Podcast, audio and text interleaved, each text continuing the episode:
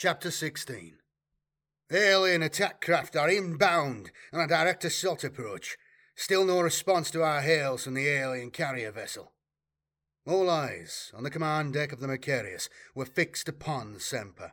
He felt the nervous, expectant gaze of his crew upon him, and could almost sense the anxious babble of thoughts going on beneath the tense, silent atmosphere which filled his vessel's bridge. What's the old man playing at? They were no doubt thinking.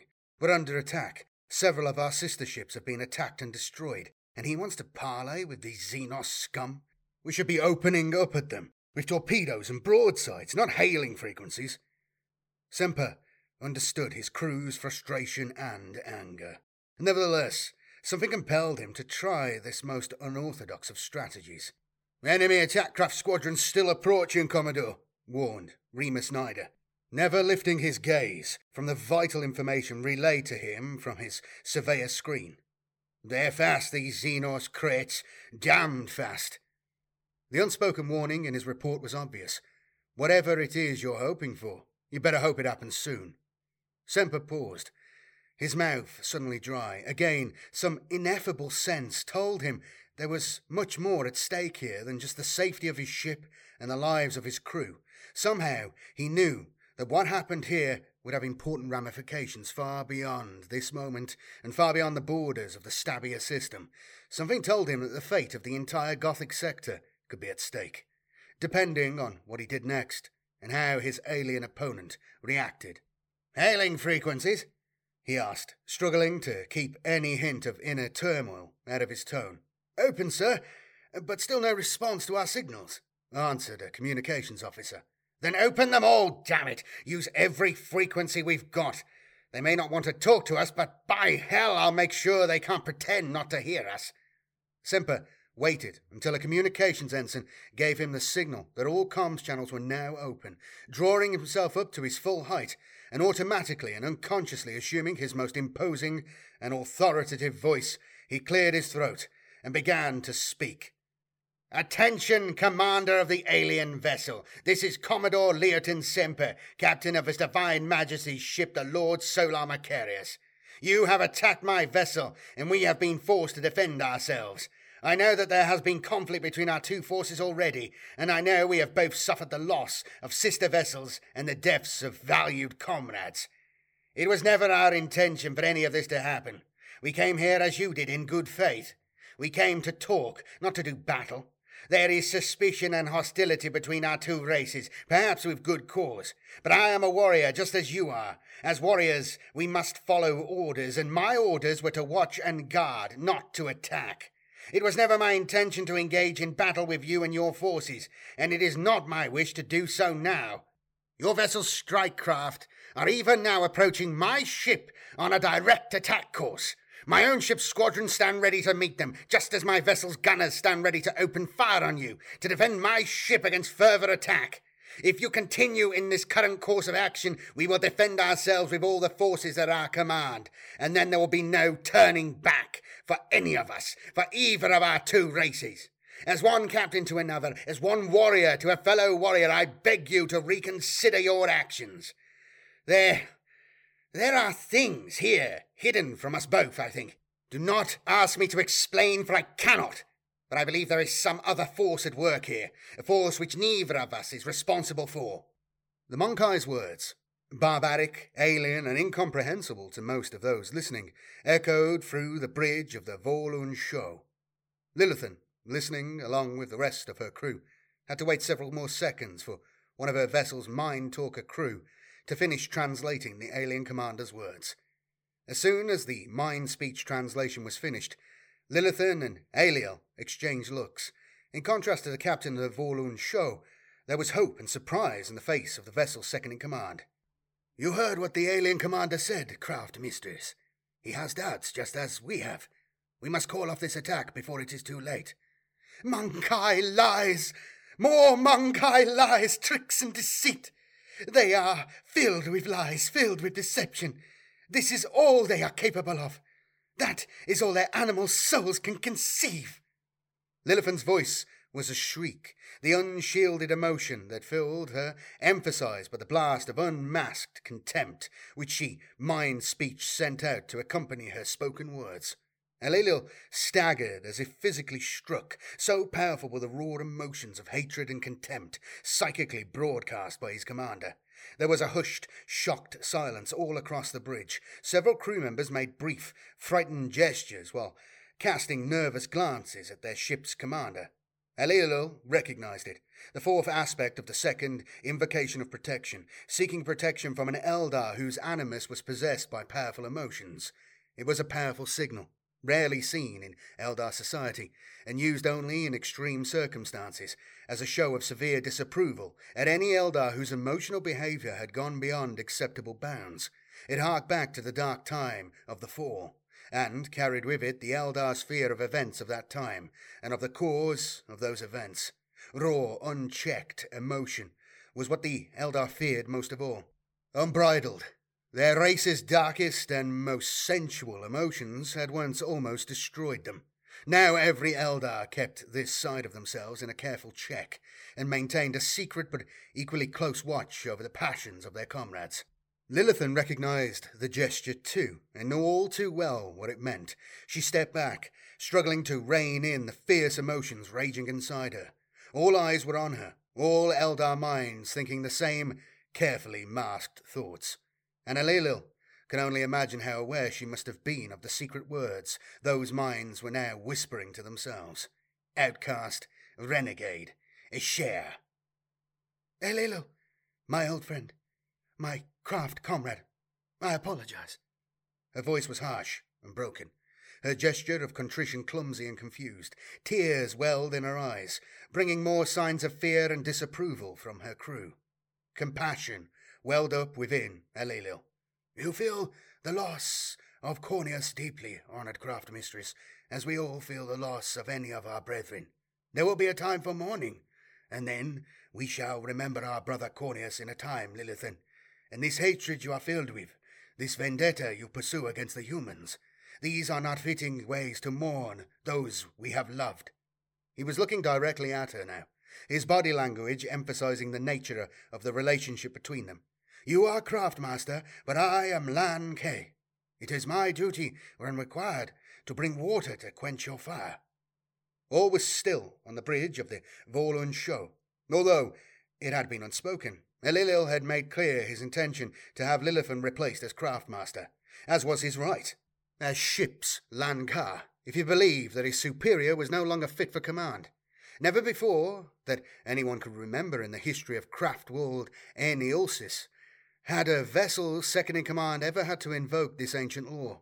If it were to happen now, Lilithan's shame and disgrace would be great indeed, and she would have no other choice than to leave the safety of Aeneolsis and become a true Escher, a renegade, without ties or allegiance to any craft world, a homeless exile.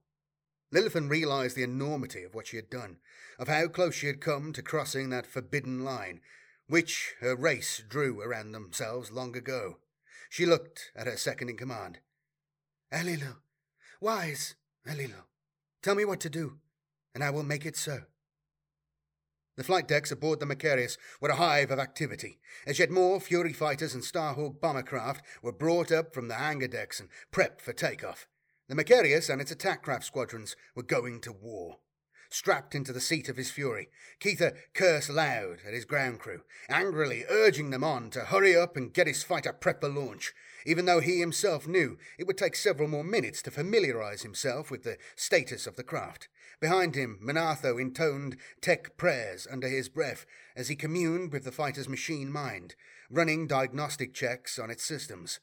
Their own fighter was a write off, crippled beyond salvage after the earlier battle, and himself had conducted the rite of expiration over the remains of their former craft.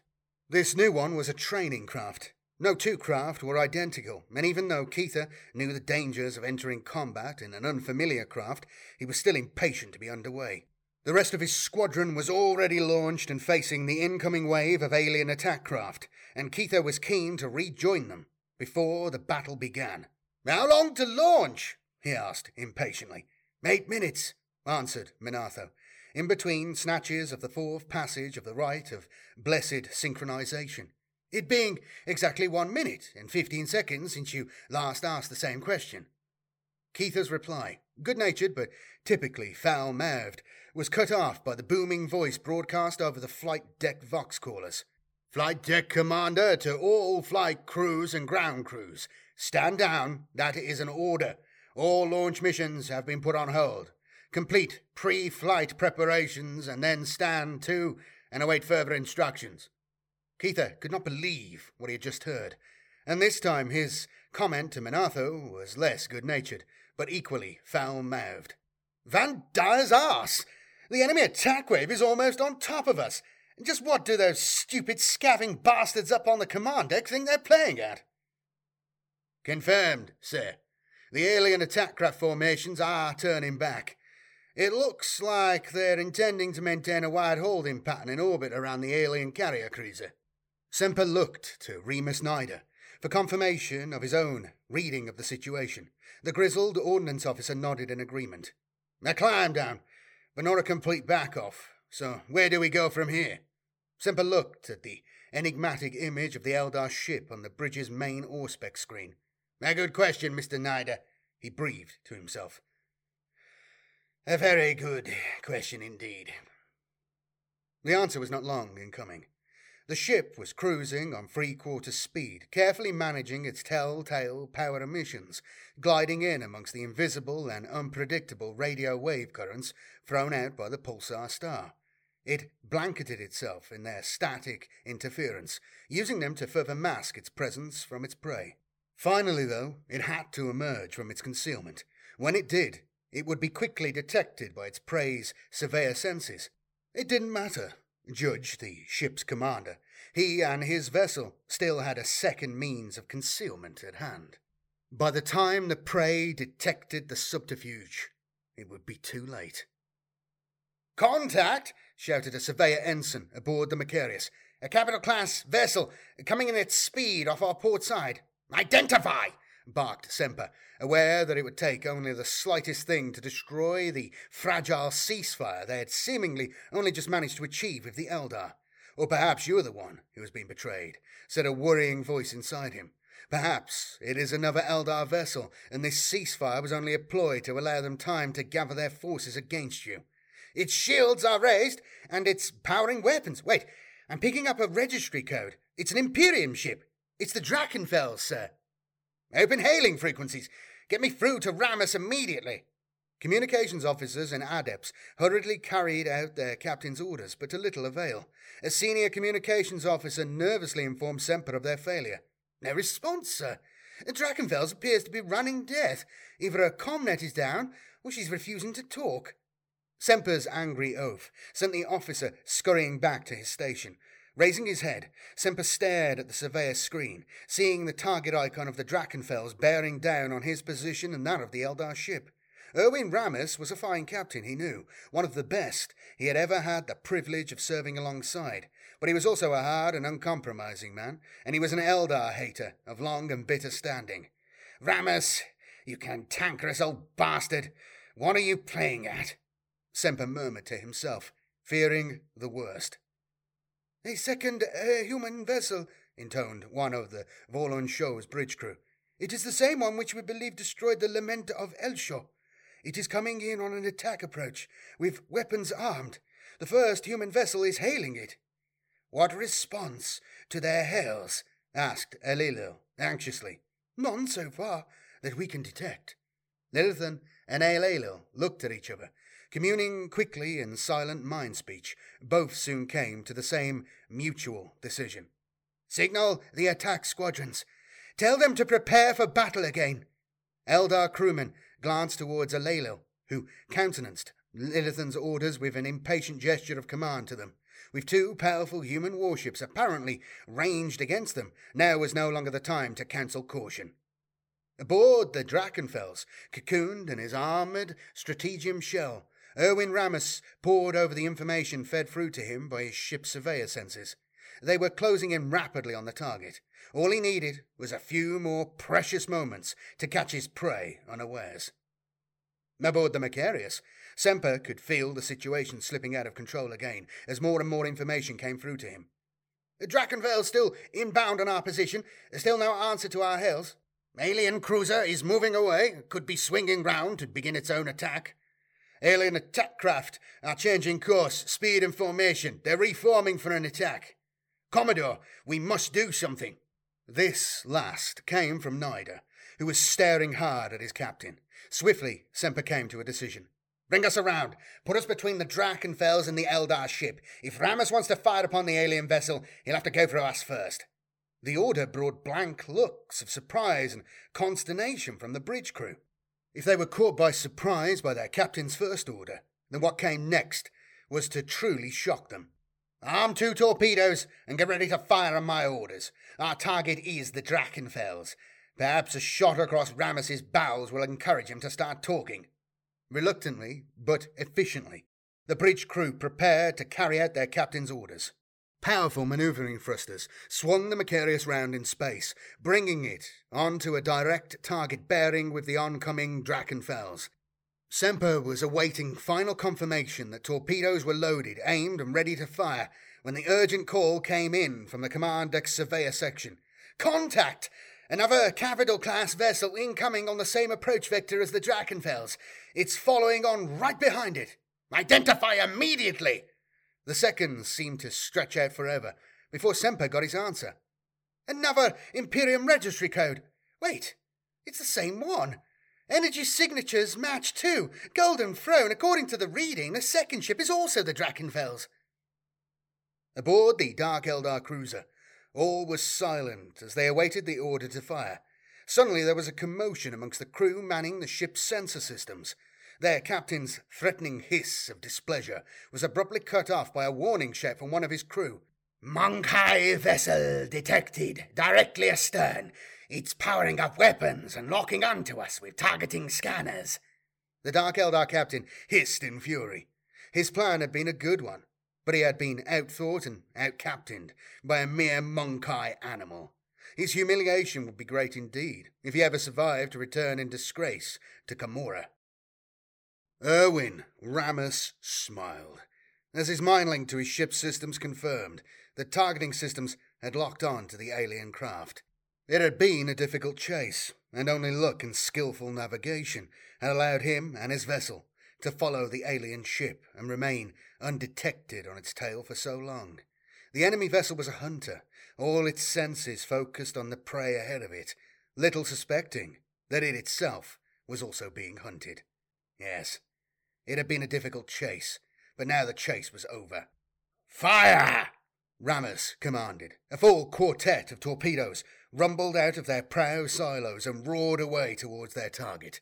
Caught by surprise, and with its attacker appearing at such close quarters, the Dark Eldar vessel did what it could to evade the attack, turning rapidly to port and putting on a sudden burst of speed to escape the reach of the torpedoes. Had it been shadow cloaked in the usual manner of a Dark Eldar vessel, its maneuver might have succeeded.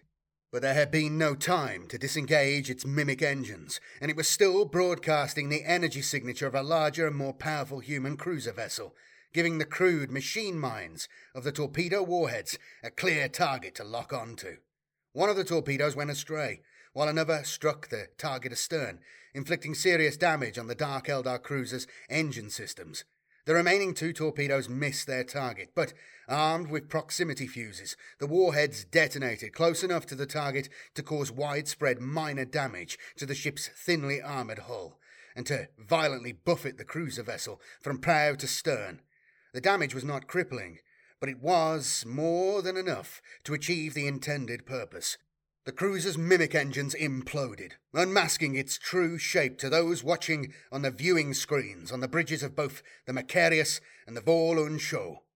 Human and Eldar eyes alike saw the same thing, as the image of the first detected vessel, claiming to be the Drachenfels, suddenly wavered and flickered weirdly in and out of existence in the direct aftermath of the torpedo's hit.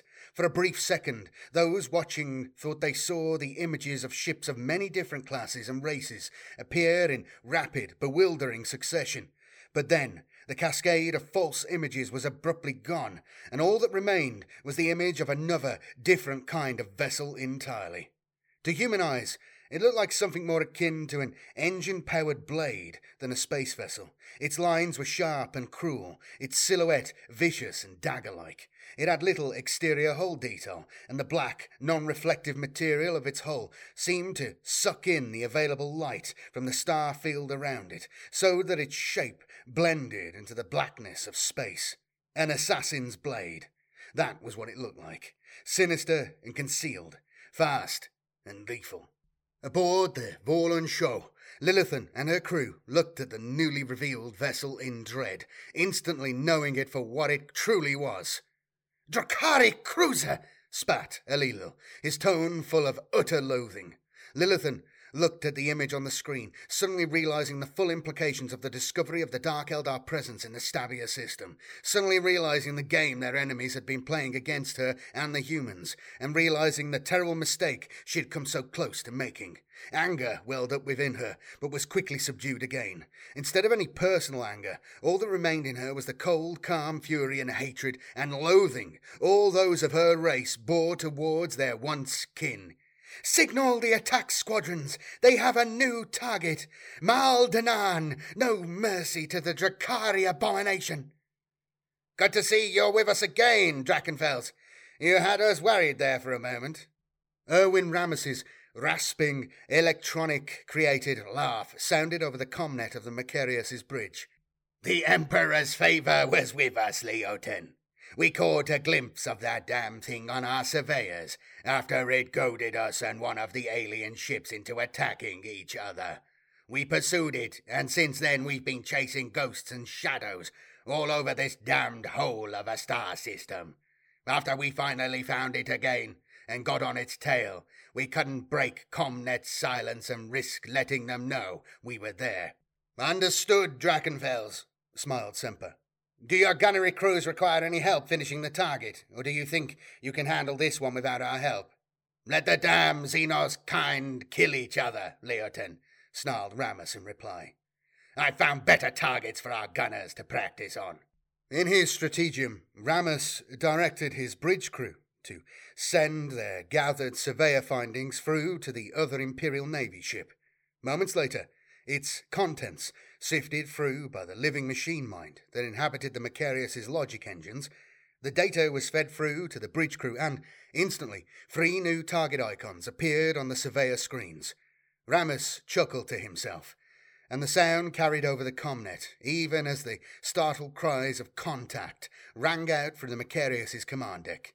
Yes, Leoten, there are still more surprises. Three of the despoiler's fleet one carnage and two escorts. The cruiser and one of the escorts has been clipped once or twice already, so it would appear that von Blotcher gave a good account for himself. They were sneaking round your flanks, hiding amongst all this damned pulsar interference, when we crossed their path, and picked up traces of their energy wake.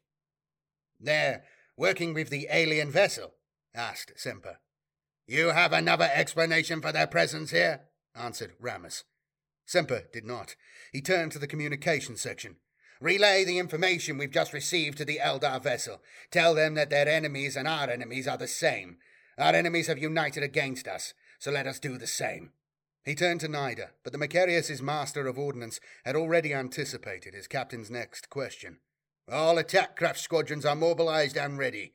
The Eldar squadrons are already closing in on the other alien target vessel. We follow them in. Semper smiled. We do, Mr. Nida. We'll let the alien bomber pilots have their fun, and then we'll have our pilots show them how a precision bombing run should be really done. Like avenging harpies, the formations of Eldar Eagle bombers fell upon the Dark Eldar cruiser. All their race's hatred and loathing of their fallen kin came to the fore as the bomber pilots and their crews attacked the fleeing cruiser with unsurpassed fury. Heedless of the fire from the cruiser's own defences, they flew in recklessly close, not releasing their payload until they were sure of striking the target at some vulnerable point, not peeling away. Not peeling away from the curtain of fire thrown out by the Dark Eldar vessel's defence turrets until they were satisfied that their missiles had caused sufficient damage to the enemy ship. Of the eagles that had left the Vorlon show, only three quarters would return to their wraith bone cradles within the cruiser's launch base. The Dark Eldar ship staggered under the fusillade of missiles. It threw out a protective shadow field to conceal itself from the enemy craft, confusing pilot senses and targeting scanners. But these were not human eyes and human targeting scanners they faced now and the Eldar pilots and the infinity circuit systems of their craft easily saw through such evasions. Sonic warhead missiles designed to impact against the far denser armor and hull structure of orc and human ships pierced the body of the dark Eldar craft with ease, exploding deep within it and wreaking bloody havoc amongst the ship's shadow haunted decks and galleries. The crews of the Eldar attack craft were well aware that this vessel was probably responsible for the loss of Medeb's shield, and possibly also at least one of the missing human vessels, too. The slave pens, in its dismal holds, were most likely crammed with captured prisoners, fodder for the Drukhari's abominable appetite for cruelty and pain. And it was also likely that there were Eldar amongst those prisoners. Such awful knowledge did not deter any of the bomber crews as they brought their craft in close range attack against the Dark Eldar ship, and more than one pilot or bombardier mind spoke the words of prayers of solace to themselves as they launched their deadly payload at the target, knowing that the death they were now condemning the captured slave fodder to was a far cleaner and quicker one than whatever fate otherwise awaited them in the Drukhari's secret citadel base.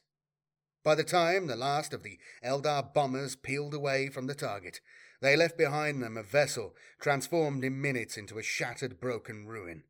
The ship's hull was pierced in dozens of places. Fires raged out of control on many of its decks, while others had been blasted completely open and exposed to the hard vacuum of space, sweeping them instantly clean of all life. Panicked by the explosions, which had racked the ship from end to end, and, hunger maddened by the pain filled psychic screams broadcast from the minds of the dead and injured, the warp beasts and homunculi created monstrosities imprisoned in their lightless kennels in the whole decks broke free of their restraints and went on a rampage, killing Dark Eldar and terrified prisoners alike. For those slaves who had survived the initial bomber attack, the interior of the crippled ship must have seemed like hell itself. Some decks were an inferno of flame, others were gripped by the stellar chill of open space, while the mindless abominations from the ship's darkest depths wandered freely through its chambers and passages, killing everything which crossed their path in the most brutal and terrible ways imaginable. Fortunately for any innocents still alive within the dying craft, this particular vision of hell would prove to be mercifully brief. As the Eldar attack wave peeled away, the slower moving Starhawks from the Macarius followed in their wake. What the Eldar had begun, the pilots of the Imperial Navy craft would complete. Waves of plasma warhead missiles smashed into the Dark Eldar cruiser's fatally weakened body. Entire sections of the ship were vaporized. The prow section blew apart, struck by ten or more missiles. The vessel's dark matter reactor was breached, releasing the pent up fury of the ship's nameless power source in an all consuming blast of destructive energy. The rear portion of the ship was disintegrated, disappearing in a lightless explosive flash, which seared itself into the surveyor screens of the Imperial craft, appearing as a brief and miniature black hole, which hungrily sucked in every available piece of matter in the vicinity, including three luckless Starhawk craft trailing in the rear guard of Fire Drake Squadron's formation. The Dark Eldar ship's commander need have no fear now of the prospect of the cruel wrath of his Cabal lord when he returned in failure and humiliation to Commorragh, for there was literally nothing left to show that he and his vessel had ever even existed. The Carnage class cruiser Despicable and its two escorts had expected to take their targets by surprise. Coming in with their energy patterns subdued and following the Surveyor confounding pulsar lines already mapped out by their temporary allies, they had expected to find an enemy force divided and possibly even warring amongst themselves, an enemy thrown into doubt and confusion by the subterfuge tactics of the Dark Eldar. What they found instead were three cruiser class vessels, including two powerful Imperial ships of the line, already alerted to their presence and bearing down upon them fast and hard. The Volund Show darted ahead of the slower Imperial ships, drawing the enemy fire upon itself. Lance shots from the despicable and torpedo shots from its escorts reached out into space in search of the Eldar ship, but its speed, maneuverability, and baffling cloaks of holo fields eluded the enemy's best efforts, then suddenly turning and effortlessly slipping past a brace of torpedoes from the escorts, it quickly closed to within firing range and opened fire with its pulsar lance. One of the escorts, already damaged from the earlier battle against the Graf Orlok, took the full brunt of the stream of tightly focused laser energy and exploded apart. The Volund Show attempted to slip away again, but the maneuver brought it within reach of the Despicable's rows of powerful flank batteries. Even with its holo fields fully deployed, the Eldar ship could not evade the full effects of the punishing curtain of fire projected from the Chaos Cruiser's weapons batteries. The delicate, crystalline membranes of its top topsails were partially shredded by the impacts of half a dozen macro cannon rounds, and a bleeding, ragged gash opened up along the length of its portside hull by the slashing beams of batteries of laser cannons. The Volund Show retreated out of range of the Chaos guns again, its holo fields projecting a rearward display of confusing, multiple false images to cloak the escape maneuver. Lilithan knew that many long and painful months awaited her ship in its berth on Anilsis, as the bone singers and fabricators repaired the damage done to the living psychoplastic material of the Volund Show's structure.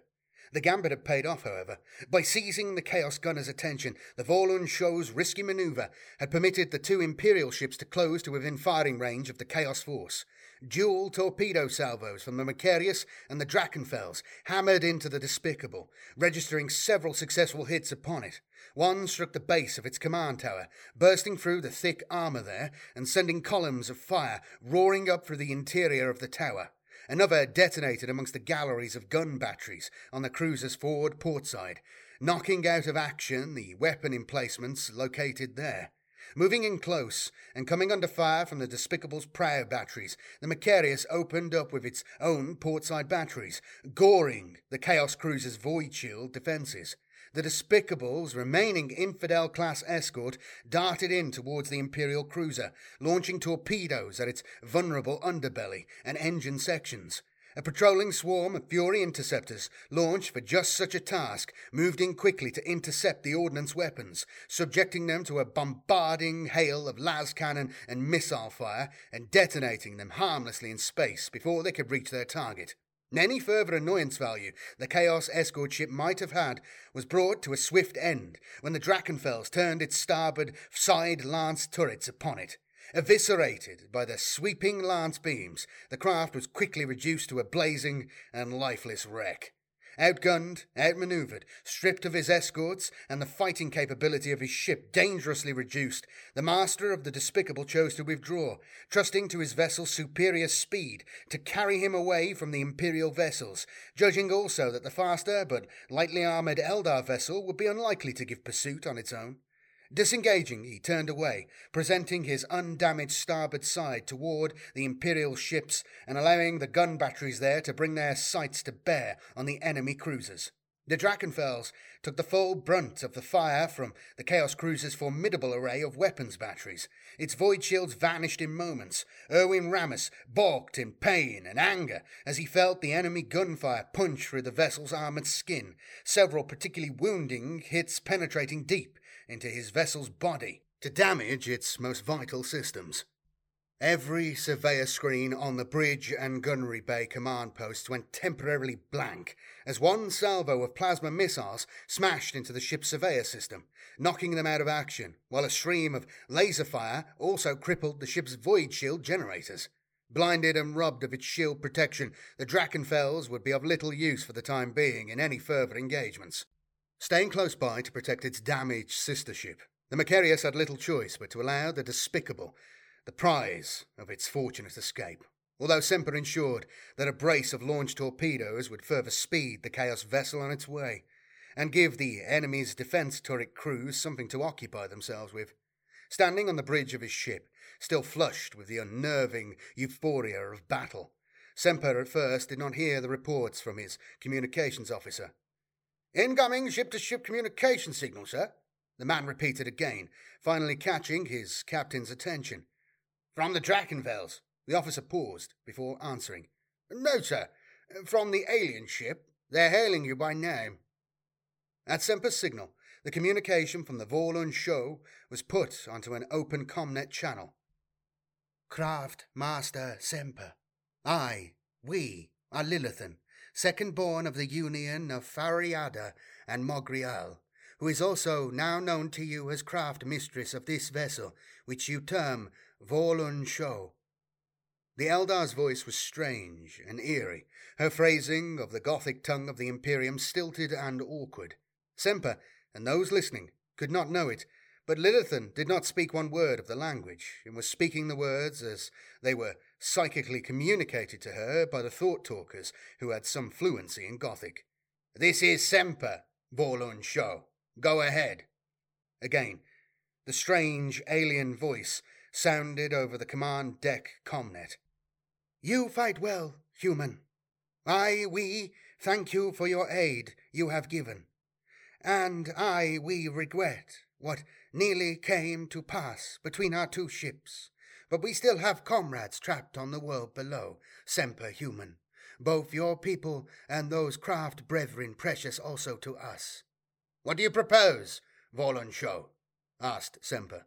The answer he received made perfect sense, and flew in the face of everything he had been taught in his entire life regarding the well known dangers of having any dealings with cunning Xenos creatures, such as these Eldar. Chapter 17 It began with screaming. It would end with screaming, too. Sheltering in what little cover there was on offer in the ravine, Volante tried to snatch a few hours' much needed rest after the battle in the ruins and the desperate flight through the storm and across the barren surface of the planet. Minutes or hours later, he couldn't tell, and the deadly, muscle numbing weariness which had gripped him earlier seemed no less diminished. He was awakened by the sound of screaming.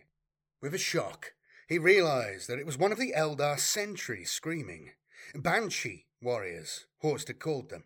The sound seemed to start off as a scream of warning or defiance, but at some swift point became transformed into a scream of pain, a long, ululating howl which could only have been caused by some awful abomination being inflicted upon living, vulnerable flesh. The scream ended, perhaps mercifully, in a dying, choking gurgle, horribly amplified by the Vox caster systems built into the Eldar warrior's helm. Seconds later, the gunfire began, the harsh, dry hiss of dark Eldar weaponry, answered seconds later by the quieter, different toned sound of the Eldar's own armaments. Alante was on his feet in moments, almost colliding with Maxim, who had armed himself with a shot cannon following the loss of his heavy bolter. The big hive worlder's eyes were red rimmed, his pupils fixed and dilated. He had been chewing Taji root for hours, and was pumped up on aggression and pain from his wounds. Alante knew that if Maxim Barossa was going to die today, he wouldn't die easily. As Alante hurried off towards the sounds of battle, Maxim paused to recheck the load on his shot cannon. He wasn't yet too narcoticized that he would forget to do what, for him, was so basic and elementary a survival precaution as to be second nature to him. He felt eyes on him, and looked up to see Commissar Kyogen nearby, propped up against the rock wall of the ravine. By all rights, Kyogen should be dead by now. One of Horst's retinue was a qualified medic and had done what he could for the ship's commissar, but the Dark Eldar round, which had struck him down, had been imbued with some kind of anticoagulant poison, and the medic had been unable to staunch the flow of blood that seeped out from the deep wound in the man's flesh. Kyogen was big, as big as Barossa himself, perhaps, but the Hive Worlder had been amazed that even a body as large as that could contain so much blood. Kyogen's uniform and thick felt coat were heavy with the stuff, and the dust of the ground around him stained dark by the creeping tide of blood still oozing out of him. He was still conscious. Perhaps the medic had given him something to prevent him passing out, or perhaps, Maxim mused with a smile. A stickler for the rules, such as ship's commissar Koba Kayajin, wasn't allowed to pass out and die until he received the properly authenticated orders to do so. He gripped his bolt pistol tight in one hand, and a small book, probably something about naval regulations and discipline, Maxim supposed, in the other holding it tightly to his chest, and glared at Maxim. Maxim looked back and laughed. Don't forget to save the last round for yourself, Commissar. We can't afford the likes of you falling into the hands of the Xenos and spilling your guts about the precious secrets contained in all them regulation manuals and loyalty codices you're so fond of. The only reply he got was a mute, hostile glare. Still laughing, Maxim turned his back on the dying man and ran off after Alante. Kailasa moved forward with the first line of Dark Eldar warriors, keen to ensure that his orders were carried out. The mandrakes who had gone on ahead of the rest of the Dark Eldar force and who had successfully tracked down and located the prey's hiding place had been allowed to keep and do whatever they wanted with the enemy sentries, but Kailasa had ordered on pain of death that no one else should be allowed to kill any of the prey. It was vital that the Farseer was taken alive, and the Cabal commander did not want to risk any chance that his prize might be killed by mistake. The Dark Eldar advanced into the face of sporadic, scattered fire from the Craftworld Eldar and their Mon-keigh allies, sheltering in the scant cover of the rockfall at the mouth of the ravine. They had no heavy weapons, and not enough ranged ones to count. Given time, Kailasan knew, it would be a simple matter to surround them and pick them off at leisure with massed volleys of splinter rifle fire backed up by covering fire from the several heavy weapons still possessed by what remained of his force. But time was something the Dark Eldar Lord no longer had. He had received word that the ships belonging to the Craftworld Eldar and the Mon-keigh had not only failed to destroy each other, but had united together and were in the process of driving off his own vessels. Soon they would send shuttles to rescue their kin trapped here. But it was Kailasa's intent that all these would be rescuers would find would be dust and a pile of corpses, with the Dark Eldar long ago escaped through a webway portal, taking their captive prizes with them. And besides, he still wanted to take as many captives alive as possible. His losses so far had been higher than expected. Added to this, the loss of an entire torture class cruiser, as now seemed highly likely, would not carry much favour back in Commorragh, and so, in order to help assuage his Archon's potentially lethal displeasure and save face, it was now in his interests to bring back as many prize captives as possible. One of the warriors in front of him cried out and fell, struck down by a well aimed shot from a shuriken catapult. His companion instinctively raised his splinter rifle and returned fire, sending out a hail of deadly, poison coated splinter shots towards the rocks. Just as instinctively, Kailasa raised his own splinter pistol and shot the warrior in the back. Agonizer rounds only, he commanded. I want live flesh, not corpses. Mindful of the brutal lesson just displayed, the rest of his troops took greater care in firing upon their enemies. Although agonizer shots could still kill, they were intended to subdue their targets and render them incapable of escaping, inflicting mainly minor superficial wounds, but introducing a nerve toxin into the target's bloodstream, which would subject them to the most horrific agonies for a short time, but leave them still alive afterwards. Living targets struck by agonizer rounds would frequently break their bones and wrench apart joints and muscle, so severe were the spasms and contortions caused by the toxin.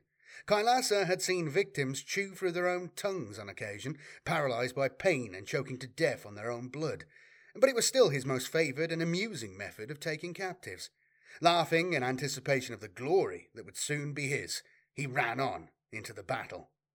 The Dark Eldar were in amongst them now, overrunning the defenders at the entrance to the ravine and falling upon those behind. An armsman in front of Alante cried out and fell to the ground, screaming shrilly and writhing in agony although the only wound Alante could see on him was a tearing flesh wound to his shoulder from a passing shot from one of the Dark Eldar weapons. This was the third time Alante had seen one of his men, or the Eldar, so struck down, and he swiftly realized that they had just discovered yet another form of the maliciously perverse warfare favored by these Dark Eldar creatures.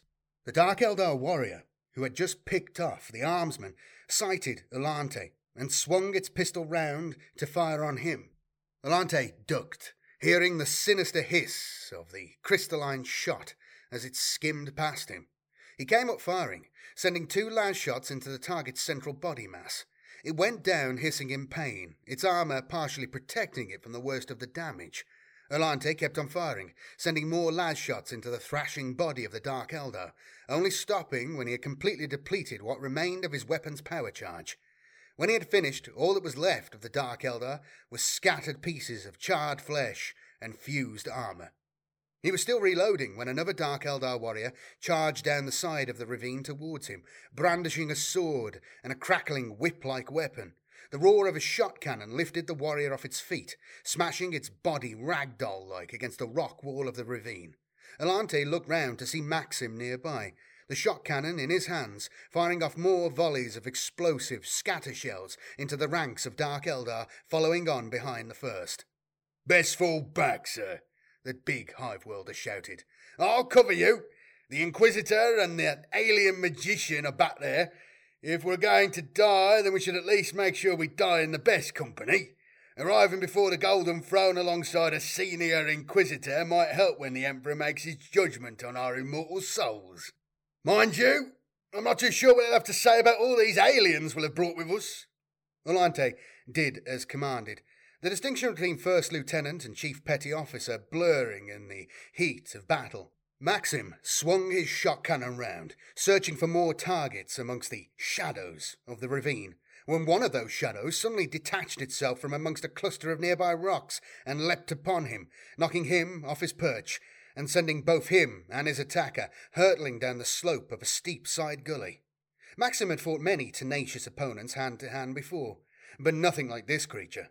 It was one of the Dark Eldar things, but unlike any that Maxim had seen so far. Its naked flesh was pierced by hooks and barbs, many of which seemed to be holding parts of it together, with the glistening red of raw viscera clearly visible through the splits in its flesh. As they rolled down the slope, Maxim's hands scrabbled for purchase on the creature's slime coated flesh.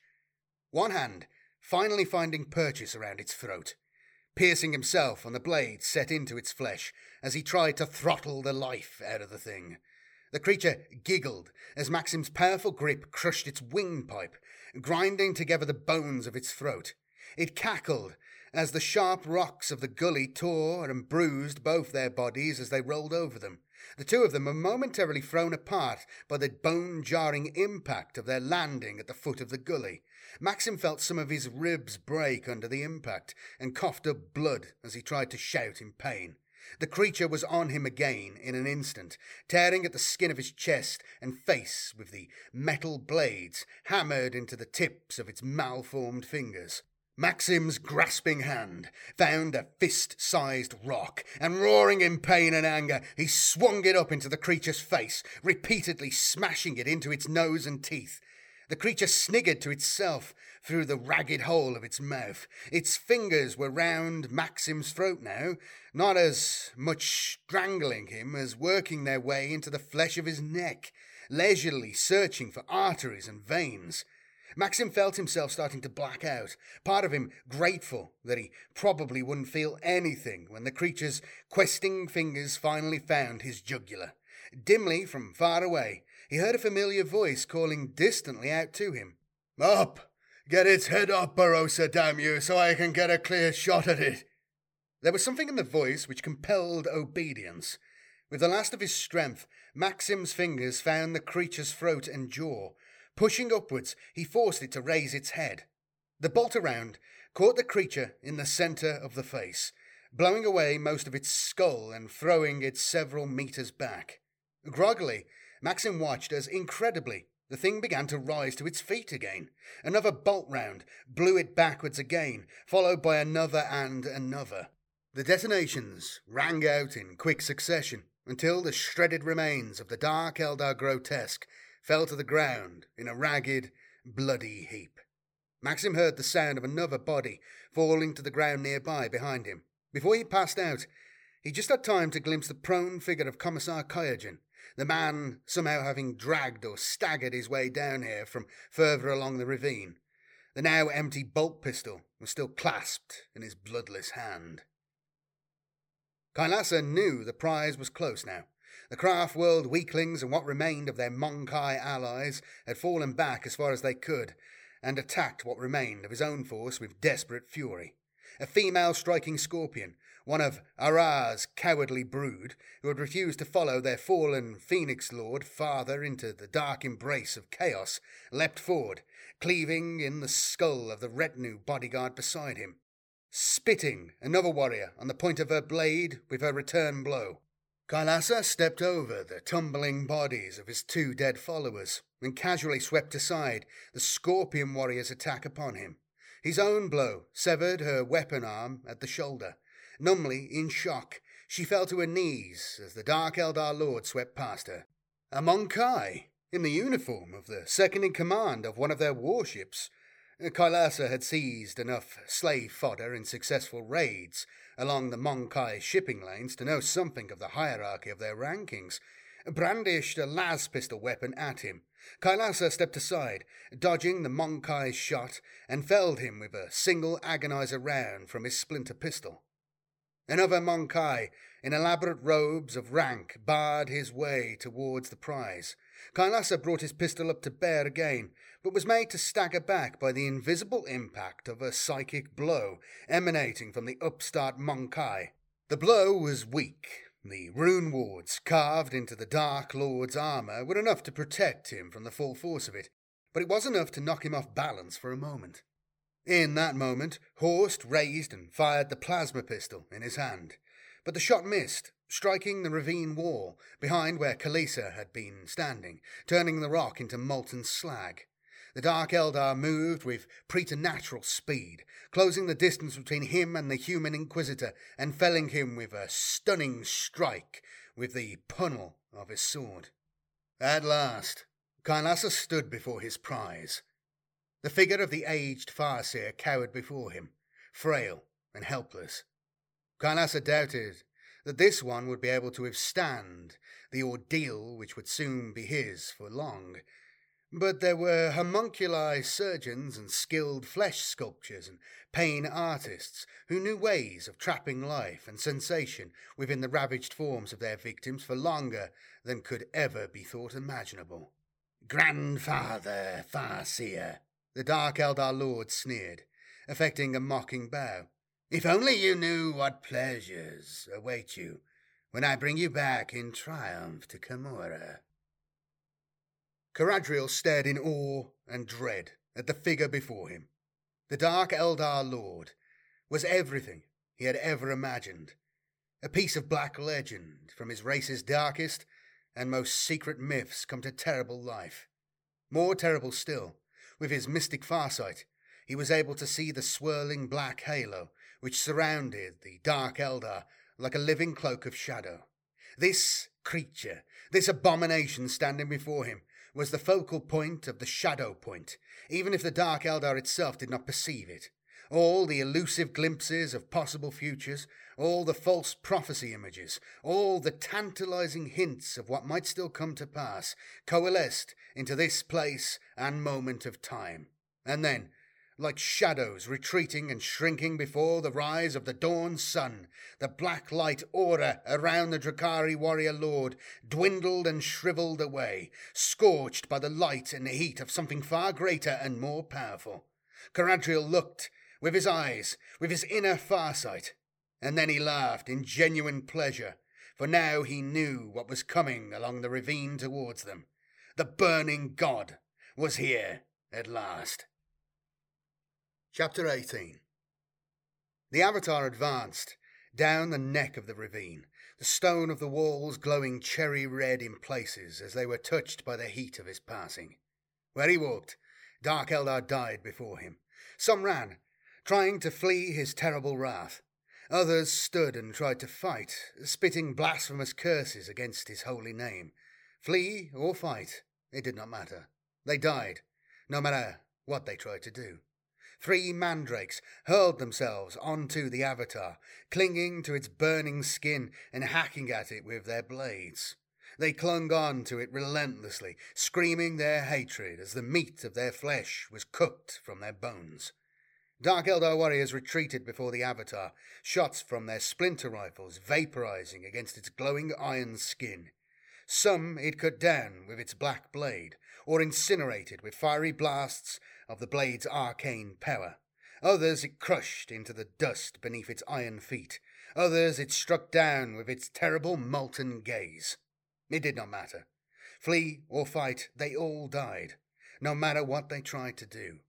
A pack of warp beasts leapt snarling at the burning god. One creature it smashed aside with a blow from its glowing fist, another it spitted on the end of its wailing blade. The third managed to land and racked at it with its talons. Magma blood boiled up out of the rents torn in the burning god's iron flesh. The burning god seized the creature and ripped it away from its body, smashing it against the unyielding rock face of the ravine wall. Kailasa charged at the burning god, screaming his hatred. His first blow cut deep into it, splintering the dust and rocks with burning blood. One blow, however, was all the burning god would permit him. As he swung again, aiming at the iron skin of its neck, the avatar reached up and simply caught the blow in its hand its great fist closing round the blade of the sword, melting through it. Magma blood welled up and fell in streaming drips to the ground from where the unnatural metal of the blade cut into its divine flesh. In seconds, the dark Eldar Lord's sword glowed red hot. Kailasa screamed as the heat seared the palm of his hand, and he released his grip on its pommel just as the molten blade broke apart and fell uselessly to the ground. He raised his splinter pistol and aimed it up into the face of the Avatar, but was stopped in his tracks as he saw the god staring down at him, the cold fury in its burning eyes, holding him in a paralyzing stasis more compelling than any poison or nerve toxin. Slowly, helplessly, he watched as the giant warrior laid down its sword and reached up with two massive hands to unfasten the bindings of its helm.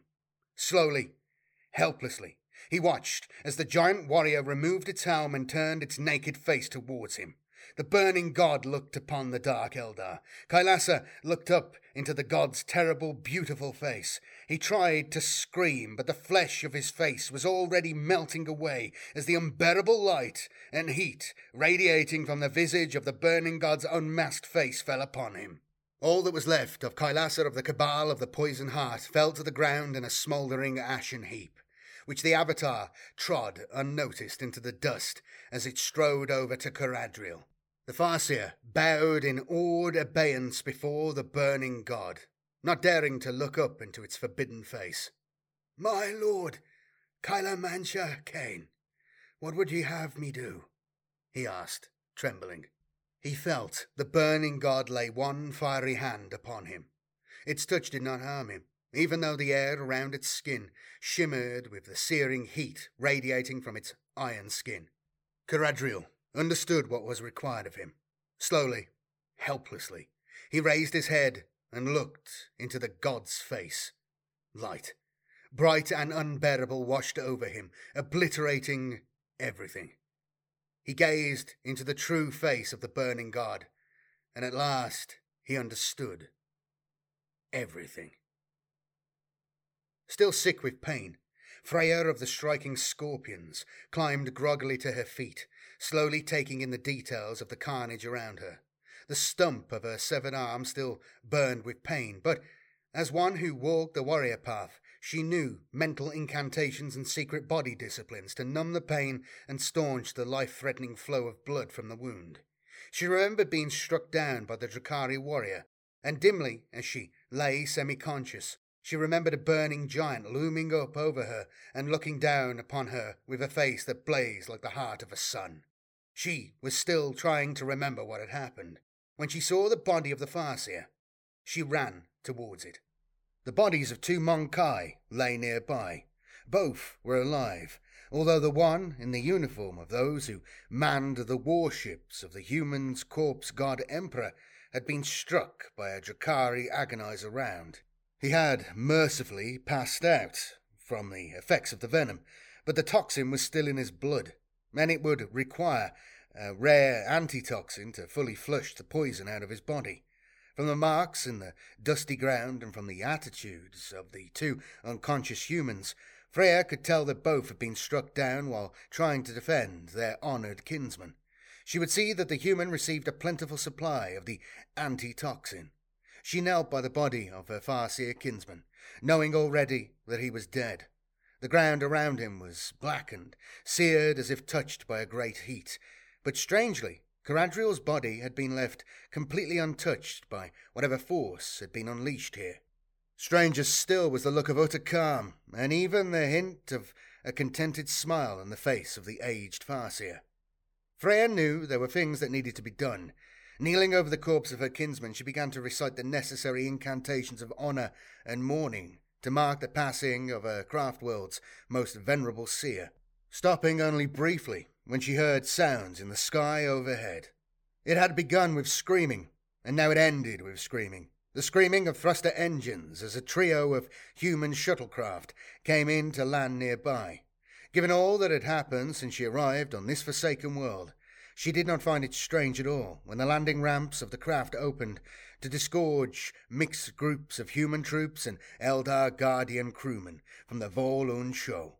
The search party from the Macarius found Maxim's unconscious form at the bottom of the gully. He was covered in so much dried blood from the slashes across his neck and chest, as well as the numerous other minor wounds, that at first they had assumed him to be dead. But he had stirred groaning to life when they began to roughly haul his body back up the rocky slope. Stretcher litters were brought down to carry Maxim and the corpse of Kyogen up from the bottom of the gully. Maxim watched as the commissar's body was lifted onto the other stretcher. The bolt pistol was still gripped in the corpse's hand, but as the stretcher bearers hauled the body into place, Maxim saw the small, gilt edged book slip out of the dead man's other hand and fall to the ground. It's funny, Maxim grunted, gracefully accepting the Taji stick offered by one of his own stretcher bearers, who he knew to be a long and valued customer of his and a useful source of pharmaceutical supplies from the ship's medical stores. Me and that silver skull bastard we hated each other. There was probably nothing he'd have liked more than to send me to the Emperor with an execution round to the back of the head. But in the end, he still saved my life. Pain and the effects of the drugs he had been administered, and those others he had earlier self administered, might have dulled his senses, but he still caught the look shared amongst the apothecary crewmen. You must be mistaken, Chief Petty Officer, one of the surgeon's assistants said in a tone reserved for politely humouring those whose brains had been scrambled by serious headwinds. The commissar's been dead for hours. He must have died before the battle even began.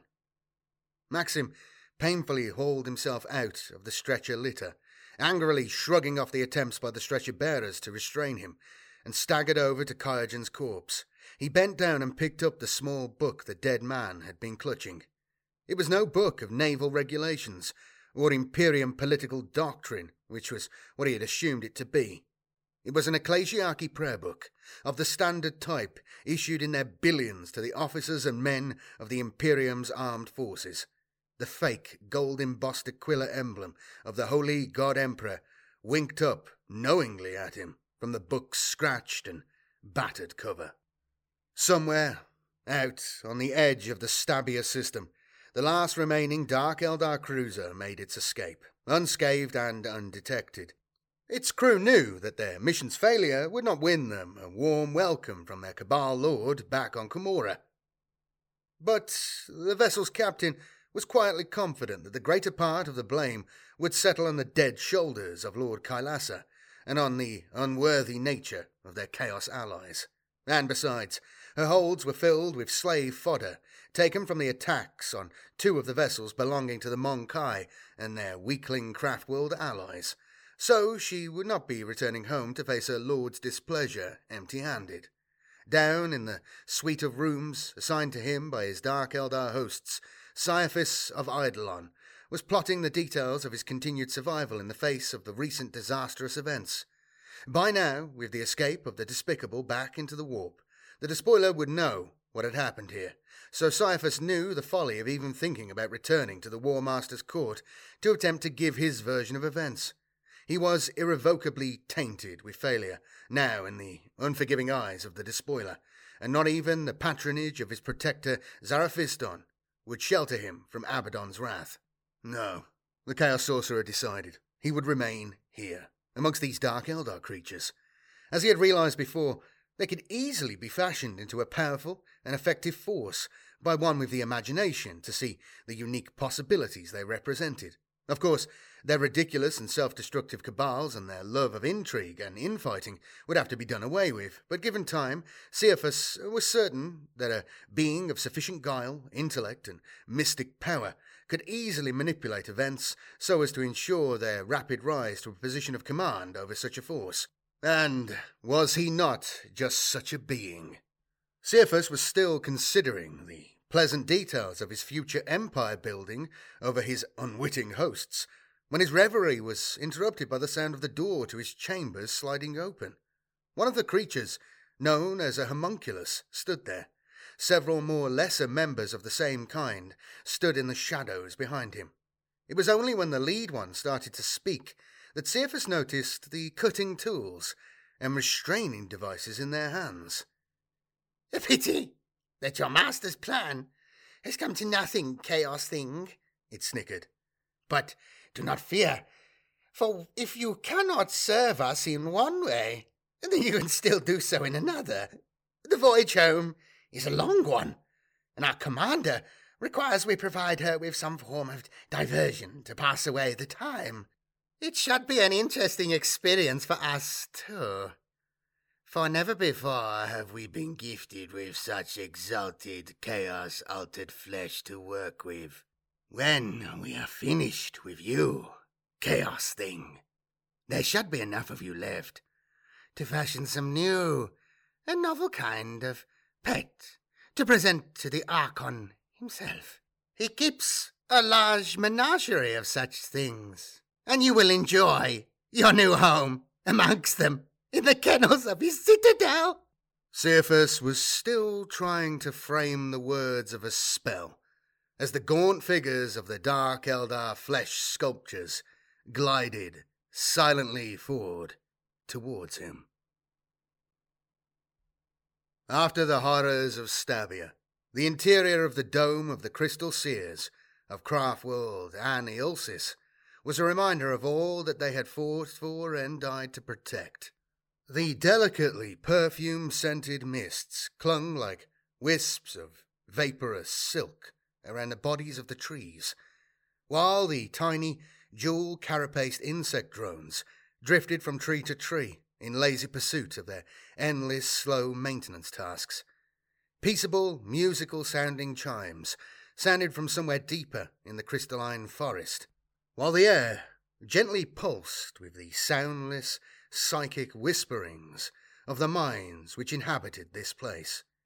Freya finished her task, planting the spirit stone two hand reaches deep within the rich loam of the forest floor. She stepped away, still aware of the pain from her wounded arm, still aware of her awkward control over the new limb there. The healers had done their work well, but it would take much effort for her to learn how to master the movements of her new wraithbone crafted prosthetic arm with anything like the dexterity she had previously taken for granted. She was unsure, and the healers were unable to make any promises if she would ever be able to wield a weapon again effectively in combat. She had thought of abandoning the warrior path and finding other ways to serve her race and craft world, but she knew what would soon be required of all of them on Aneosis and the other craft worlds, and she realized that soon enough the Eldar would need every warrior they could find. In honor of her fallen kinsman, and in recognition of the coming sacrifices that would still be required of them, she would persevere and regain the skills her injury had robbed her of. She bowed silently to the trees around her and exited the dome. The dome's occupants waited until she had gone before linking minds with the new arrival. An invisible psychic breeze stirred to life amid the mists and boas as the spirits of those who had gone before gathered to commune with the new mind amongst them. It is good to be amongst you all again, my old friends, sounded the mind speech voice of Caradriel the Farseer. I have much to tell you. Epilogue Ships of the Line, they called them. Now, for the first time, Leoton Semper understood just what exactly that phrase meant. In carefully manoeuvred formation, in wide, seared rows, the Imperial ships advanced into battle. Seventeen capital class ships, including two battle cruisers and also two battleships, the fleet flagship, the mighty Divine Right, amongst them. Twenty smaller vessels, frigates and destroyers mostly, swept out across either flank of the formation or formed a rearguard, following in the wake of the lumbering but majestic cruiser squadrons. It was a line of giant leviathans, the greatest ever force assembled in Gothic sector history, the cream of Battlefleet Gothic, under the direct command of Lord Admiral Ravensburg himself. It was an awesome sight, possibly the largest single naval force gathered together for battle since the long ago and almost forgotten days of the titanic struggles of War Master Horus's treacherous rebellion against the Emperor. Looking out from the bridge of the Macarius at the lines of ships as they gathered prior to battle, Semper had turned to his second in command and smiled in grim humour at the vista before them. Vandire's teeth, Heato, I don't know what it'll do to the enemy, but just the sight of all this is enough to scare the life out of me. And now, the Macarius was there amongst them, moving forward with the rest of the fleet formation, taking its place alongside its sister ships. They were surrounded by illustrious names well known from Battlefleet Gothic history.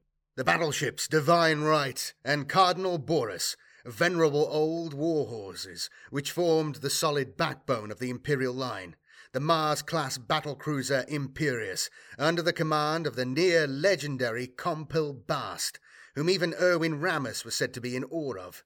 The cruisers Iron Duke, Minotaur, Zealous, Hammer of Justice, Sword of Orion, Mjolnir, Legend of Romulus, and Sirius. Amongst them, too, were other less familiar names, newly built ships which had come into service only in the last few years to help replace some of the catastrophic losses suffered by Battlefleet Gothic in the earliest stages of the war.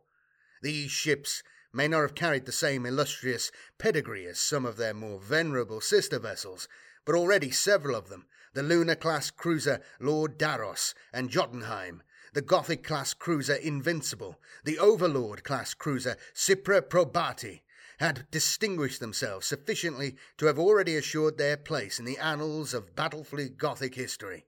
Yes, we'll all see our names mentioned in the history books, thought Semper, taking his customary place on the command deck, assuming any of us actually live through this day. They had been hounding the Chaos Fleet through the Gethsemane system for days, trying to bring it to battle. Now, at last, spotted and flushed out of its hiding place in the severe shadow of the system's second world, the enemy had been forced out into the open and made to stand and fight. No man within the Imperial fleet had any illusions about just how critical this battle was. So far, Battlefleet Gothic had been slowly but inexorably losing the war, Barely won holding actions were falsely hailed as major triumphs. Scattered retreats were disguised by Imperium propaganda as defiant withdrawals. Worlds retaken from the enemy were trumpeted as significant milestones on the path to final victory, with no mention made of the dozens of Imperial worlds still under the yoke of the despoiler, nor the stream of worlds which continued to fall to his endless attacks. We need this victory, gentlemen, Semper had told Alante and the other senior officers of the Macarius in the private briefing in his quarters before the commencement of the battle. This is the first time an enemy force of this size has been detected and identified. The first time we of Battlefleet Gothic have been able to assemble a force of sufficient size and strength to bear on it and bring it to open battle. Have no illusions, gentlemen. If we win today, the war will continue, but we will have dealt the enemy a grievous blow and we will have shown the despoiler and our own people that we are indeed capable of defeating him. His voice had lowered then, and he had looked his assembled officers in the face, repeating the same words which he had heard from Ravensburg himself just a few hours ago aboard the Divine Right during the Lord Admiral's final briefing to his fleet captains. But if we lose, gentlemen, then we will have lost the greater part of our battle fleet's strength, and the despoiler's final victory is all but assured. What we do here today determines the fate of the entire Gothic sector, and we can depend on none but ourselves to determine what that fate might be. Semper himself had looked up sharply at this last comment when he had first heard it, catching the eye of Ravensburg and more significantly also that of Inquisitor Horst, standing anonymously and unnoticed amongst the scrum of scribes and administratum and munitorum officials that formed part of the Lord Admiral's vast personal entourage. Horst held Semper's gaze for a moment and then glanced away, eyes downcast. To Semper, the meaning seemed unmistakable. Everything that happened in the Stabia system, was it all for nothing, he wondered? Did we completely fail in our mission there? Now, standing upon the bridge of his ship, Semper stood to attention, his officers and crew immediately following likewise, as the ship's comnet system crackled into activity, patching into a fleet wide broadcast from the Divine Right, the distinctive voice of Lord Admiral Cornelius von Ravensburg, clipped and supremely confident, commanding and autocratic, echoed around the command deck of the Macarius and round every deck level of every ship in the Imperial formation. Ah, here we go, gentlemen, into the jaws of death, into the mouth of hell. Damn his eyes, may the Emperor bless and bugger us all. At those semi blasphemous words, which Imperium historians would subsequently alter to make sound a little more eloquent and noble, waves of torpedoes were launched at the Chaos Armada. The combined energy signatures from their mast launching momentarily blotted out surveyor screens on many ships throughout the fleet. The Chaos Fleet, still maneuvering for position, scattered wildly to avoid the menacing waves of torpedoes, in the process tearing apart their own lines of battle. Bright starbursts of plasma detonations blossomed amongst the Chaos ranks, signalling at least a dozen or more successful torpedo impacts. Those Chaos ships, which had avoided the first torpedo wave, now brought their own superior ranged weaponry to bear on the advancing Imperial fleet. Lance and battery fire, sporadic but deadly, reached out across the gap of still tens of thousands of kilometers between the two fleets, seeking targets amongst the Imperial line. Several vessels, the Drachenfels and Lord Daros amongst them, shook under the impacts of direct hits, but able to present their heavily armoured prows to the enemy, the Imperial line continued its advance into battle with only minimal damage. Inside the torpedo rooms of more than two dozen Imperial vessels, crews sweated and strained to load more volleys of the huge, 30 metre long missiles into their firing chambers. On the gun decks of every Imperium ship, and on every command deck, anxious gunnery officers checked their firing solutions over and over again and maintained a careful watch on the green glowing lines of gun deck status runes.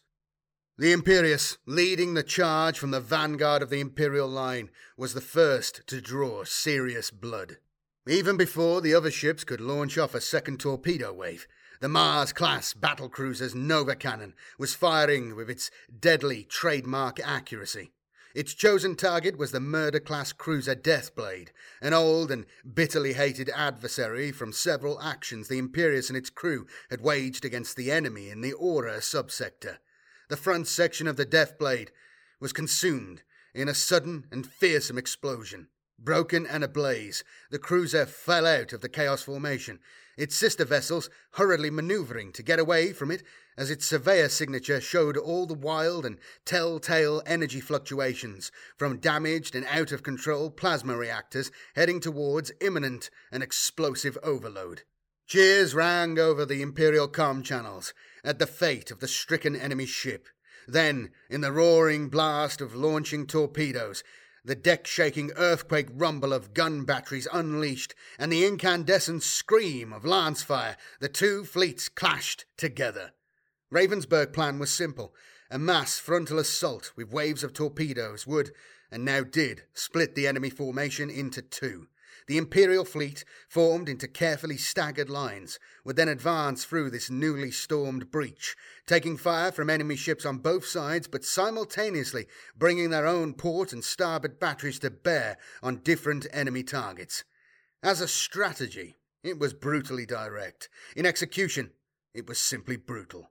Ravensburg was well known for his jocular references to battle casualties as paying the butcher's bill. The price of the butcher's bill for the Battle of Gethsemane would be steep indeed. The Imperial formation, passing through two lines of intersecting fire, was buffeted and blasted on both sides by the enemy gunners. The Tyrant class vessel Siegmund, singled out by the gunners of four different enemy vessels, two on each side of it, was the first to fall. Its shield stripped away in seconds. It staggered under the impact of multiple, simultaneous hits on both its flanks. Its engines destroyed, its gun decks reduced to burning wreckage. It lay stricken and helpless as its sister vessels mercilessly passed it by, abandoning it to its fate. Enemy torpedo destroyers and attack craft bomber squadrons, hiding nearby in the cover of the larger cruiser vessels, quickly closed in for the kill like schools of hungry barracuda. The Lunar class cruiser Excellent, famous for its defiant, no retreat stance in the face of an Ork Space Hulk monstrosity two centuries earlier in the defense of Plataea, was set ablaze, prow to stern, by a series of devastating torpedo and lance hits from the grand cruiser Foe Reaper and its phalanx of escorts. The last act of the Excellent's captain, Leonardus Matthew, was to bring his dying vessel up to ramming speed, sending it crashing catastrophically into the hull of the Foe Reaper and bringing to an end the Chaos ship's litany of atrocities across the Imperium, which stretched back for millennia. Captain Legardo Mathieu, who had commanded the Excellent during its famous action at Plataea, would have surely approved of his descendant's own final and very effective act of defiance.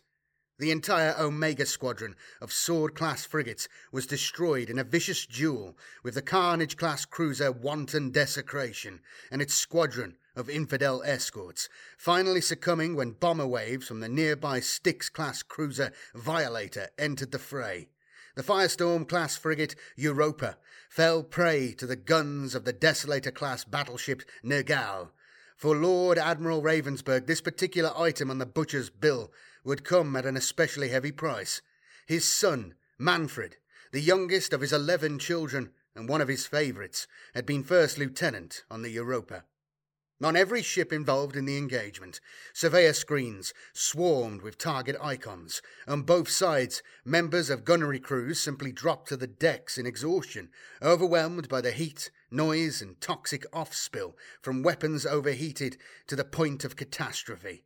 On flight decks, ground crews worked numbly and robotically on a seemingly endless number of attack craft, prepping them for launch, just as previously launched craft, battered and missing many of their wingmen, returned to their carrier vessels for refueling, rearming, and urgently required repairs.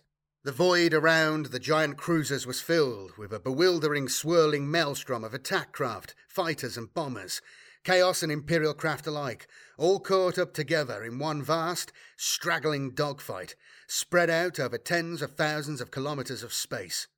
Unable to distinguish friend from foe under such conditions, turret gunners on both sides often simply opened fire at any attack craft which came within striking distance, and more than one bomber or fighter pilot, having managed to survive the lethal gauntlet of the battle, found himself coming under fire from the defences of his own mothership.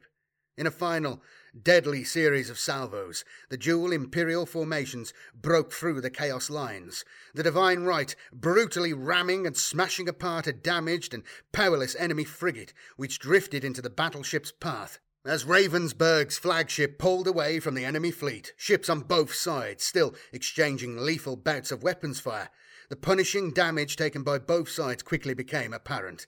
If the Lord Admiral cut his losses now and fled back into the warp, then he would do so without three of his capital ships and five of his escort vessels. Some badly damaged vessels would be unlikely to survive the dangers of the Immaterium, while several more, including the Lord Daros and the Dauntless class cruiser Guardian, would surely face long months or even years of repair work in orbital dry dock. Still, despite the damage his fleet had suffered, Ravensburg's plan had succeeded. As his ships continued to put distance between themselves and the enemy, gaps in the Chaos battle line quickly became visible. The foe Reaper was gone, reduced to a tangled mass of burning wreckage from its collision with the dying Excellent. The Malignus Maximus and the murder class cruiser Steel Fang had been similarly reduced by concentrated salvos from the Imperial formation, while Steel Fang's sister ship Krotos had been the victim of wave after wave of combined attacks from the bomber squadrons of the Macarius and the Imperius, and was now little more than a gutted hulk. Similar massed bombing waves from the Divine Right had relentlessly harried the Styx class cruiser Corpse Maker and its escorts, crippling its launch bays and effectively knocking it out of the fight. Elsewhere, a wide ring of expanding superheated gases and wreckage fragments was all that remained of a nameless slaughter class cruiser which had explosively succumbed to combined fire from three different Imperial cruisers, while the Nagao, flagship of the Chaos War Master Admiral Baal Hierophant Locus Vanima, bled out a telltale plume of burning plasma from its rear section, indicating the probable loss of one of its reactors from the numerous torpedo, lance, and weapons battery attacks which had been directed at it during the battle. Aboard the Divine Right, Ravensburg watched the progress of the injured enemy battleship with his trademark cold and remorseless gaze. He would not learn until after the battle about the destruction of his son's ship by the guns of the enemy flagship, but it would add little to his already firm determination to see the notorious battleship mercilessly hunted down and destroyed today.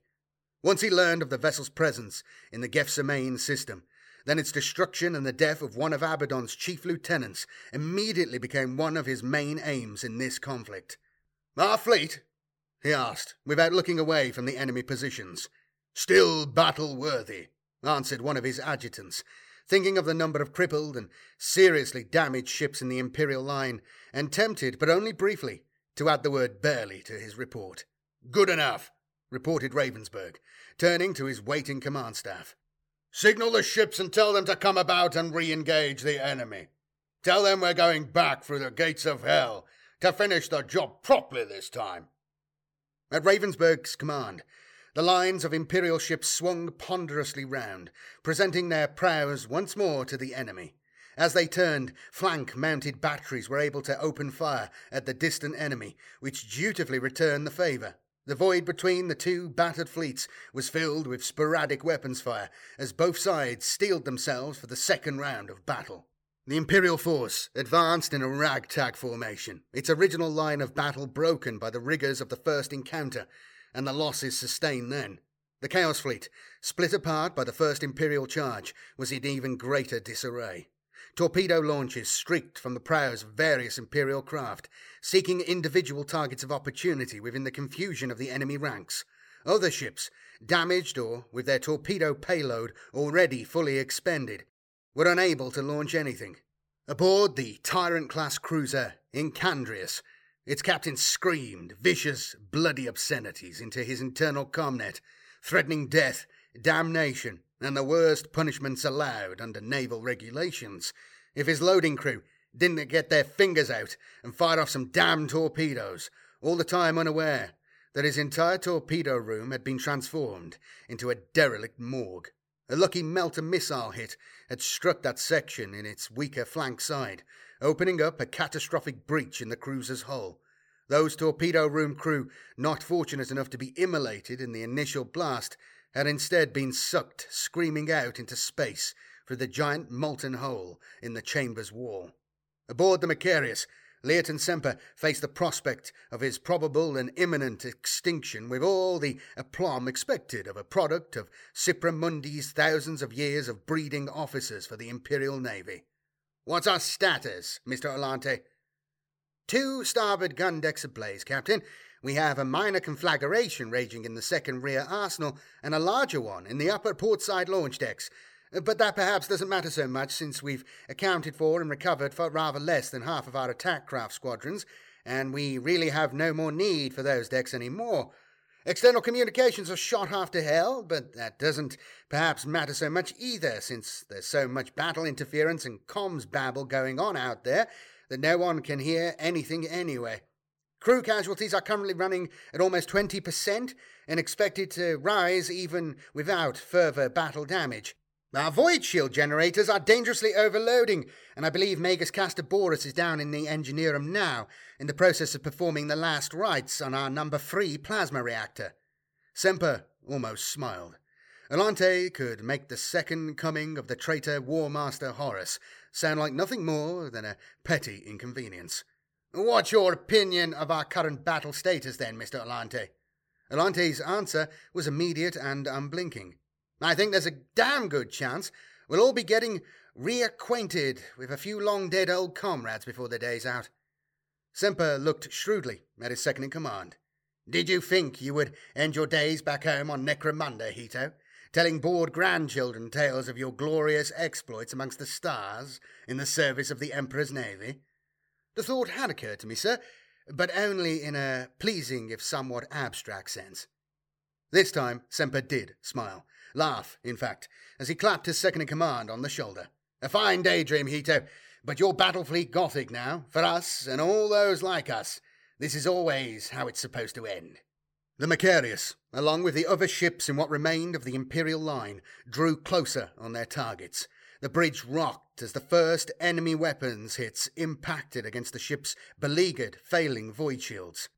Torpedoes, Mr. Nider? asked Semper. Six in the pipe, six more on the shelf, Captain, reported the Macarius's ordnance officer, the strain of the engagement showing on his face. Semper knew the loss of so many of his attack craft crews had affected the man deeply, even if he would never openly admit it. That's all I can give you for the time being, sir. The loading deck from the forward arsenal is smashed, and I can't release anything from the rear arsenal until those fires back there are under control. Very well. Twelve it is, nodded Semper. No sense letting them go to waste. Find a target and fire when ready, Mr. Nider. The Macarius shook, and shook again, as it fired off two salvos, sending three missiles apiece, streaking off towards two different targets. Semper studied the surveyor screen closely. At first, he thought the ships within the Chaos Fleet were simply maneuvering to evade the many individual torpedo salvos from the Imperial line. But then, even before the shout from one of his helm officers came understanding about what was really happening. Their fleet's breaking up. They're attempting to disengage. On surveyor screens and auger displays all through the Imperial formation, the truth quickly became evident. The enemy fleet was breaking off from battle.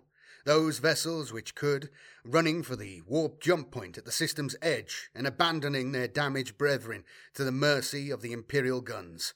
Ravensburg's attention was still almost solely fixed on the escaping fleet and the prize of its fleeing flagship, but he was not about to pass up the free opportunity now being presented to him. Open fire! he commanded to his fleet as they swept past the drifting cluster of damaged Chaos vessels, firing broadsides into them at something close to point blank range.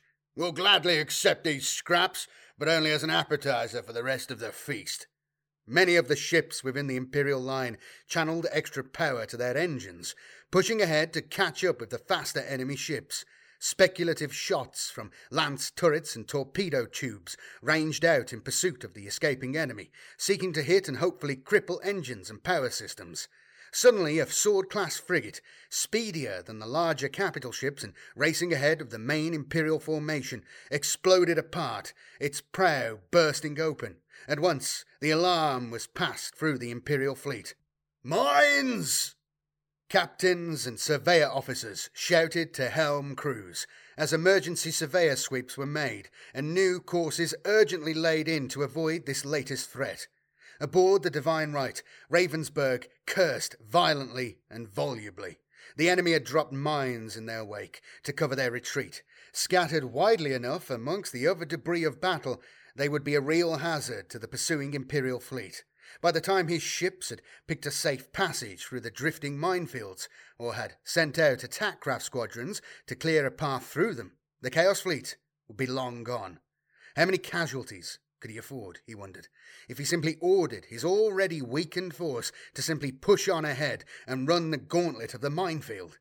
He was still pondering on the variables in that cold, harsh calculation when he heard the astonished shout from one of the bridge officers. Vandire's teeth! Ships! A whole new fleet of them! Where did they come from? Aboard the Macarius, aboard every ship in the Imperial formation, the reaction was the same. Looking at the images on the auger screen, seeing the distinctive energy signatures of the new arrivals on the surveyor screen, Semper could only imagine the mood of consternation amongst his counterparts on the command decks of the enemy ships. Alante confirmed what Semper already knew. Eldar vessels, more than twenty of them, including a dozen or more capital class warships. Emperor only knows where they came from or how long they've been here watching everything. The Emperor only knows what they're going to do next, Semper thought to himself, almost afraid to watch, but unable to tear his gaze from the lines of newly emergent icons on the surveyor screen. Their strange energy patterns shifting and fluctuating as they drew closer towards the Imperial and Chaos fleets. The Eldar ships were coming in fast on a tangent course intercepting the escaping Chaos fleet, but which, with a minor change of heading and brief burst of speed, could just as easily bring them into attack range of the Imperial ships. Everyone aboard the command deck of the Macarius knew all too well just how fast and maneuverable the alien vessels were, and how such a sudden but insignificant course change could be made effortlessly and without warning. Alien bastards! I've known their treachery before, cursed Augustus Aurelius, captain of the Divine Right. They're going to attack us, Admiral. We must open fire upon them now. No. It was the voice of Horst, standing on the command deck beside Ravensburg, the full weight of the authority of his rank of senior inquisitor and an envoy of the Council of Terra evident in that single word. We wait. Let them act first. Then we will know what their true intentions are. Aboard the Macarius, the mood was equally tense. Damn it, we still can't positively identify any of the Eldar ships. The surveyor officer wilted before his captain's impatience. It's notoriously difficult to identify an individual Eldar vessel's energy signature, even if you already have previous sightings of that vessel on record, Captain. The fact that there are so many of them together only makes it. A shout from the communications section put the man out of his misery. We're being hailed, Captain, by one of the alien ships. Semper and Alante exchanged quick, alert glances. Open Comnet channels, ordered Semper. Good hunting, Macarius. The voice on the bridge Comnet speakers was proud and confident, with a slight mocking edge to it. The familiar words of Battlefleet Gothic's customary greeting between vessels sounded strange too, framed in the inhuman voice of an Eldar. Both Semper and Alante were grudgingly impressed. Craft Master Lilithan's spoken Gothic was nearly flawless, and the haughty Eldar commander had clearly learned much about the Imperial Navy and its customs since they had last encountered her and her ship. Good enough, Volund Sho, answered Semper. When we first met, we were mostly enemies. When we parted, we were mostly allies. What are we now, you wonder? Again, that slight, mocking tone to the Eldar's voice. This time, we bring a gift with us, Macarius, the gift of Mal Denan for the servants of the one you call the Despoiler. Alante looked at his captain, puzzled. Mal Denan? Total and merciless extermination, smiled Semper, as the Eldar ships opened fire. A cruiser at the head of the retreating Chaos fleet was blown to pieces, struck multiple times by the withering, relentless fire from the Eldar vessel's Pulsar Lance armaments. Seconds later, more hits registered all along the front length of the Chaos formation.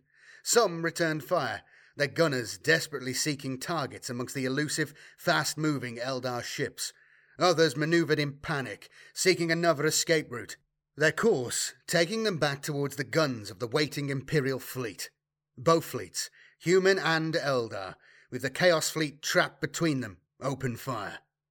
The Battle of Gethsemane would rage for days yet, with elements from both fleets hunting the remnants of the Chaos formation through the system, and there would be fierce losses on all sides. But the final outcome of the battle was no longer in doubt. Mal Danan, total and merciless extermination of War Master Baal Hierophant Locus Vanima and his entire fleet. A new chapter in the Gothic War had begun. And there we go. The end of this particular story. But if you want more stuff on the Gothic sector, fear not, for I will be making a lore video very soon, the, the history of the Gothic sector war. So stay tuned for the channel to the channel for that. Uh, thank you all for watching. This took a lot longer than I thought. Uh, for long-term viewers, you'll probably know I have uh, had some personal issues. I've got a I've got a baby on the way, and uh, had some family um, illnesses I've had to take care of. But uh, we should be back in more or less in shape now. Uh, the content will be coming out thick and fast. That's how I like it. and yeah, stay tuned. Please do give the video a like. Please do subscribe if you're not subscribed. Share this to anyone you think might like it because it really helps the channel grow. Um, and all those things help. Comment as well. Please do that. That's fantastic if you could. Let me know what you think. And uh, yeah, yeah, more stuff is coming. If you would like to support the channel and the work I do here, uh, I would really appreciate it if you could become either a YouTube member, a member on the Patreon, or a member over on Subscribestar, because I know some people like to use that instead. Either of those options is fantastic and it really helps me. That's enough begging, and I am begging. Please, I've got a baby on the way. Come on, lads. like I'm, I'm kind of joking, but I'm serious as well. So yeah, if you could help, that'd be great. Anyway, I will be back very, very soon with more stuff. Like I say, within a few days of this dropping, there will be a, a Battlefleet Gothic lore video coming out. I am then moving on to doing a bit like it's like a campaign history, right? Like previous ones I've done. And then I will also be doing a big lore video on the entire history of Blackstone fortresses from the creation of them by the Eldar god Vaul to the current day, where Abaddon's just handing them out like, um, you know, spare kittens. I don't know. Like, just he's just handing them out to people. I don't know. And uh, we'll be covering all that in a big lore video and also discussing the Blackstone Fortress uh, novel series that came out recently, which is very good. So it's sort of uh, it's sort of related to this because obviously Abaddon the Despoiler and the Blackstone Fortresses. So I'm on this kind of this is my area at the minute of the lore.